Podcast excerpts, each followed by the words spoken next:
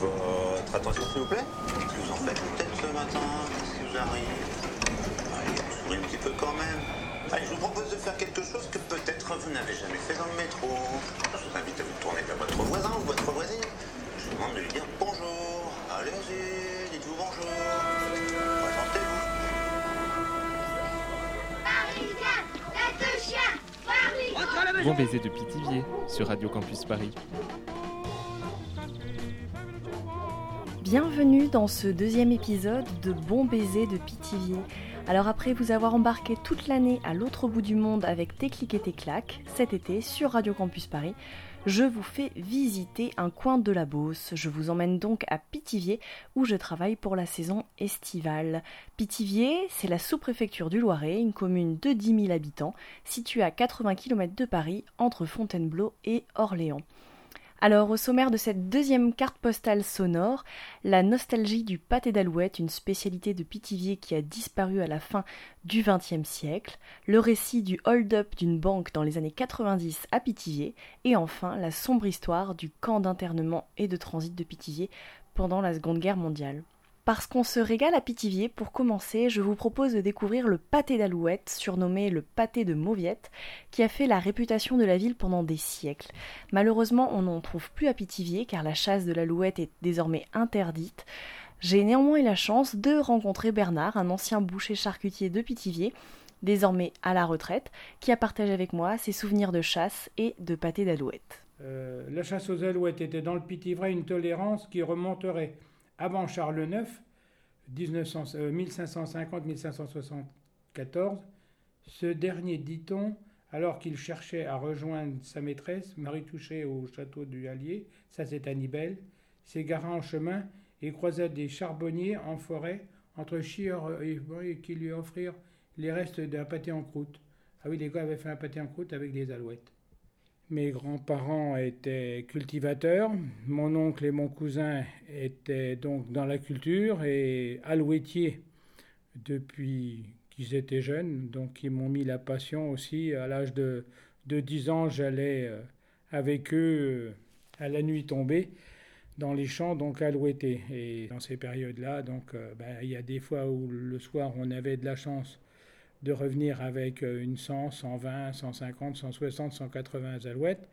Et puis il y a des fois, on revenait avec 4-5 alouettes, ça dépendait du, du passage euh, du moment.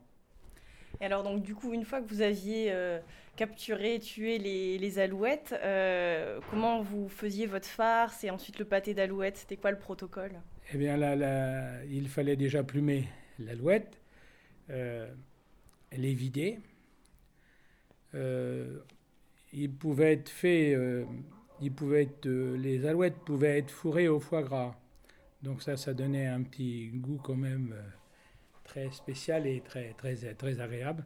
Bon, bah, le, le, c'est très simple à faire un, pâté d'alouette. Il suffisait de les plumer, soit de les laisser nature, euh, comme ça, donc, ou farci avec un peu de farce dans le, dans le croupion de, de l'alouette. Et puis ben, ma foi l'entourer d'une petite euh, barre de fine, un petit bout de lard très fin et de faire un, un, genre de, de, comment je veux dire ça moi, une petite lèche de, de farce autour et puis de le, de le mettre dans, le, dans une croûte, dans du feuilletage et puis ben, cuire ça euh, pendant 20, 25, une demi-heure, 25 minutes, une demi-heure au four à, ça dépendait des fours, 180-200 degrés. Et alors, à partir de quand on a interdit euh, le pâté d'alouette Bah, et la chasse du coup? Je, je crois, euh, je crois que ça date dans les années euh, 1973-14 que, le, que l'alouette a été interdite par Bruxelles. Justement, j'avais, euh, j'ai plus trop ça en, tête, mais c'est dans ces années-là parce que moi, je me suis, nous nous sommes installés en 70 et ça a été supprimé après. Donc ça date des années 73-74 un arrêté de Bruxelles qui interdisait donc la commercialisation de, des alouettes. Mais bon, ben là, on nous a quand même enlevé euh, un produit quand même qui était super, euh, super sympa à consommer. Ça, c'était très, très apprécié. Il y avait beaucoup de Parisiens à l'époque qui descendaient à Pithiviers et notre pâtissier en face chez nous fabriquait, avait beaucoup de commandes pour le, le dimanche, justement pour nos, nos amis parisiens et, et les gens de passage. Donc euh, le pâté d'alouette n'existe définitivement plus. Ah bah, malheureusement non. Bon, on peut refaire. euh, ça ça s'est fait un moment après avoir euh, supprimé cette spécialité de pâté d'alouette. Euh, quelques personnes ont, con- ont continué de faire ça avec des cailles. Donc euh, bah, ça a duré un petit moment, mais bon, la- spécialité c'est quand même le pâté d'alouette, il n'y a rien à faire. Ça n'a pas, pas tenu comme, euh, fabrication, ça. Ça n'a pas été bien, bien formidable. Et donc ça se faisait en part individuelle à chaque fois? Oui, Ou on, fait- ben, on, grands? on pouvait demander à 4, 5, 6 personnes. En- beaucoup en individuel, Pour moi, mais c'est un- ça un très bon souvenir. on, a- on s'est régalé avec tout ça.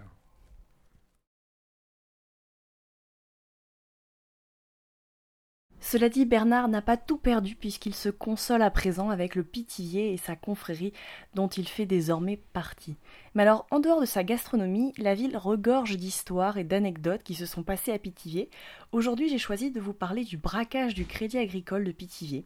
À mi-chemin entre les histoires extraordinaires de Feu Pierre Belmar et les affaires sensibles de Fabrice Drouel, Camille, spécialiste des faits divers au Courrier du Loiret, nous raconte cette histoire. Alors donc ce 30 juillet euh, 1992, vers 7 heures euh, du matin, euh, le directeur donc de l'agence arrive au, Crédit Agricole et là il se fait agresser par trois hommes euh, cagoulés dans la rue qui donc euh, ils sont armés de, de pistolets évidemment gros calibre, de fusils d'assaut et ils le menacent pour pouvoir entrer dans la banque.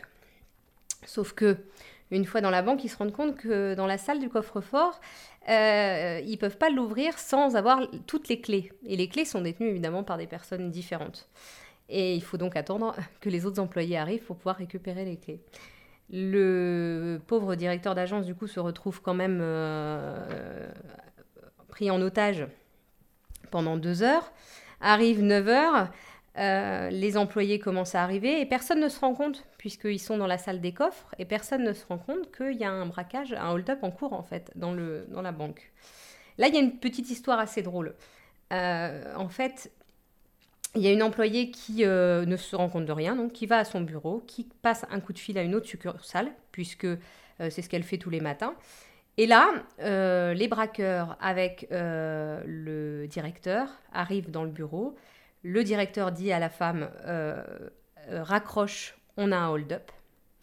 La femme qui est au téléphone, qui croit que c'est une plaisanterie parce qu'elle n'a pas encore vu l'arme en fait derrière, dans le dos du, directeur, euh, dit au téléphone Je te laisse, nous avons un hold-up. et elle raccroche. Sauf que là, elle se rend compte que c'est vrai. Et en fait, c'est elle qui a donné l'alerte. Parce que la personne au bout du fil, évidemment, s'est dit Pourquoi elle dit ça? Et donc, ça permet de, prévenir la gendarmerie. Donc c'est grâce à elle que euh, ça a été pris au sérieux. Ouais. Après, pris au sérieux, pris au sérieux, il faut dire que à l'époque, évidemment, une petite ville tranquille comme Pithiviers, euh, un appel pour dire il y a un hold-up avec trois hommes lourdement armés, on se dit euh, ouais, on rigole là. Non, c'est pas vrai. Enfin, forcément, on n'est pas vraiment habitué à ce genre de fait. Donc les gendarmes arrivent sur place, ils se rendent compte, euh, ils voient un petit peu tout fermé, ils se disent bon, qu'est-ce qui se passe? Les braqueurs sortent de la banque et, euh, et là ils tirent du coup en rafale euh, sur un fourgon de la gendarmerie. D'ailleurs, euh, il y a une chance, il n'y a, pas eu de, de, de blessés chez les gendarmes. Et évidemment, ils sortent avec l'otage qui a une arme braquée euh, sur lui. Donc c'est le directeur. Le directeur de l'agence, ouais, toujours. Et, et du coup, il lui tire dessus. Il lui arrache la mâchoire en fait. Donc les braqueurs avaient visiblement un complice qui arrive avec une voiture devant la banque, qui embarque euh, les trois, donc ils ont été quatre au final, qui les embarquent et donc ils commencent à se sauver et euh, démarrent une course-poursuite euh, dans Pithiviers. Ils se retrouvent à un carrefour et ils ont un accident de voiture. Donc, une voiture qui passe, ils menacent le conducteur, parce que le conducteur s'arrête voyant un accident, pensant vouloir aider. il sort de sa voiture. Pendant ce temps-là, les malfaiteurs, du coup, lui volent la voiture et, euh, se sauvent. euh, et. Et finalement, euh, ils vont réussir à, s'en sortir. Et ils seront arrêtés que bien plus tard. Euh, Enfin, ils seront même pas arrêtés dans le cadre de ce vol-là. Ils seront arrêtés en janvier 93. Euh, donc, on est euh, six mois après les faits. Euh, Il y a un des auteurs qui va être arrêté pour vol en bande et avec armes, euh, qui est le fils du chef du gang de la banlieue sud. Euh, c'est et en même temps, il n'y les fait. Donc finalement, oui, c'était des récidivistes et donc c'est dans le cadre. euh, C'est en fait c'est dans le cadre euh, d'autres enquêtes qu'ils ont été interpellés et il y aurait des indices qui permettaient de dire qu'ils avaient commis le hold-up de, de Pithiviers. En même temps, il a nié les faits. Donc, euh, est-ce que c'est bien eux? Bon, c'est fort probable. En même temps, c'était forcément des gens euh, pour être armés comme ça. euh, voilà, ils faisaient partie d'un gang parisien euh, assez, enfin, de, de la banlieue sud assez connu. Euh, bon, c'était pas hum, dans les habitudes, enfin, c'était pas des délinquants locaux forcément pour ce genre de, de cas. Mais finalement, ils sont repartis avec un butin ou pas? Parce que est-ce qu'ils ont réussi à accéder au coffre? Ah, mais oui Eh ben non, ils sont repartis avec rien du tout. oui, là, elle est là la fin de l'histoire. C'est que finalement, ils, ils ont été obligés de ressortir de la banque et ils n'ont rien emmené. Voilà. N'empêche, moi, quand je passe devant le Crédit Agricole aujourd'hui, je ne peux pas m'empêcher de repenser à cette histoire. Enfin bref, en fin d'émission, je vous fais découvrir un lieu emblématique du patrimoine pitivérien et aujourd'hui, je souhaitais vous parler du camp de Pithiviers. À l'origine, il a été conçu avant la Première Guerre mondiale comme un camp de prisonniers pour envisager la revanche après la défaite en 1871 face aux Prussiens, mais malheureusement, il est devenu un camp d'internement et de transit pendant la Seconde Guerre mondiale. À Pithiviers, on trouve d'ailleurs aujourd'hui un monument euh, aux morts, en mémoire notamment des 928 juifs du convoi numéro 6 déportés à Auschwitz en juillet 1942. Euh, ce convoi a la particularité d'être le premier à avoir transporté autant de femmes et d'enfants, et seules 94 personnes en sont revenues vivantes. J'ai donc rencontré Lucien, qui vivait à proximité du camp à l'époque et qui vit désormais rue de l'ancien camp, donc dans le même secteur, et on dit que c'est la mémoire vive de Pithiviers. Je suis né en cité Croix-Saint-Martin au numéro 10, donc euh, j'étais à proximité du réseau de Barbelé, à toucher le réseau du Barbelé. Voilà, c'est ce qui m'a permis de connaître un petit peu les, les événements et surtout euh, de, de vivre surtout le, l'embarquement du convoi 6 euh, un certain jour, de, un certain 17 juillet 1942. Et là, j'ai entendu la, séparation des mères et des enfants qui, et on a compris qu'il se passait quelque chose de sérieux. Après, on a su que c'était parce que sur le moment, on ne savait pas ce qui se passait tellement. Enfin, vu l'heure, euh, tôt le matin, euh, vu l'heure euh, qu'il était, et puis le, train euh, qui était rentré en, dans le camp de Pithiviers alors qu'on n'en avait pas l'habitude, on a supposé qu'il se passait quelque chose quand même d'assez sérieux et que y avait urgence à, évacuer les, les, les, les internés.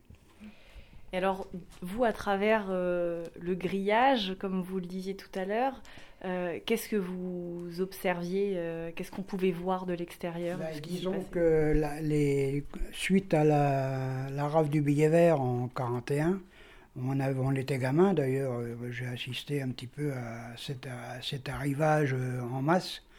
Et on nous disait, le téléphone arabe marchait déjà dans la cité, hein, parce que c'est comme ça, à l'époque on appelait ça comme ça.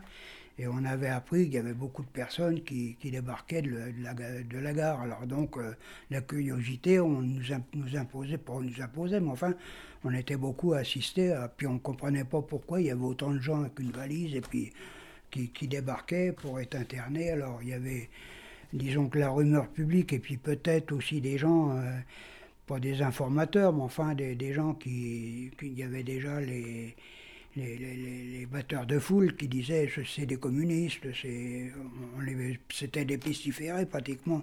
Tous les gens qui débarquaient étaient des pestiférés. À aucun moment, vous ne saviez que c'était des, des juifs. Absolument pas.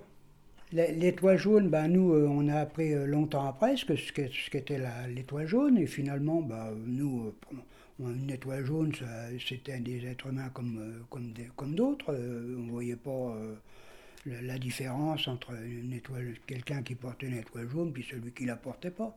Nous, pour nous, il n'y avait pas de.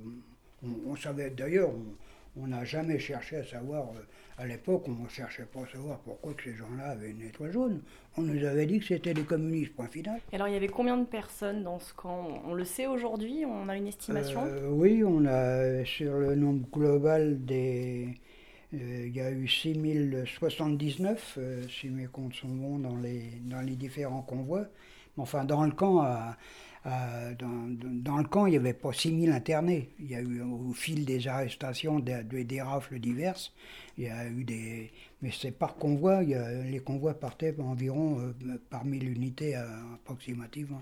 Moi, j'allais porter du courrier qui arrivait dans les débuts.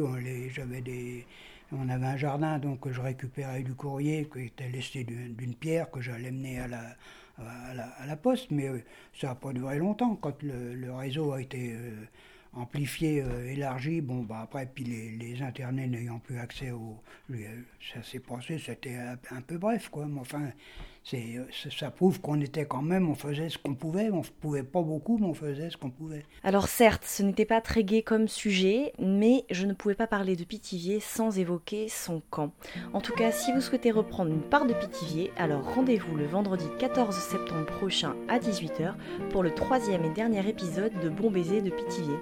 D'ici là, je vous souhaite un très bel été à Pithiviers, à Paris ou ailleurs.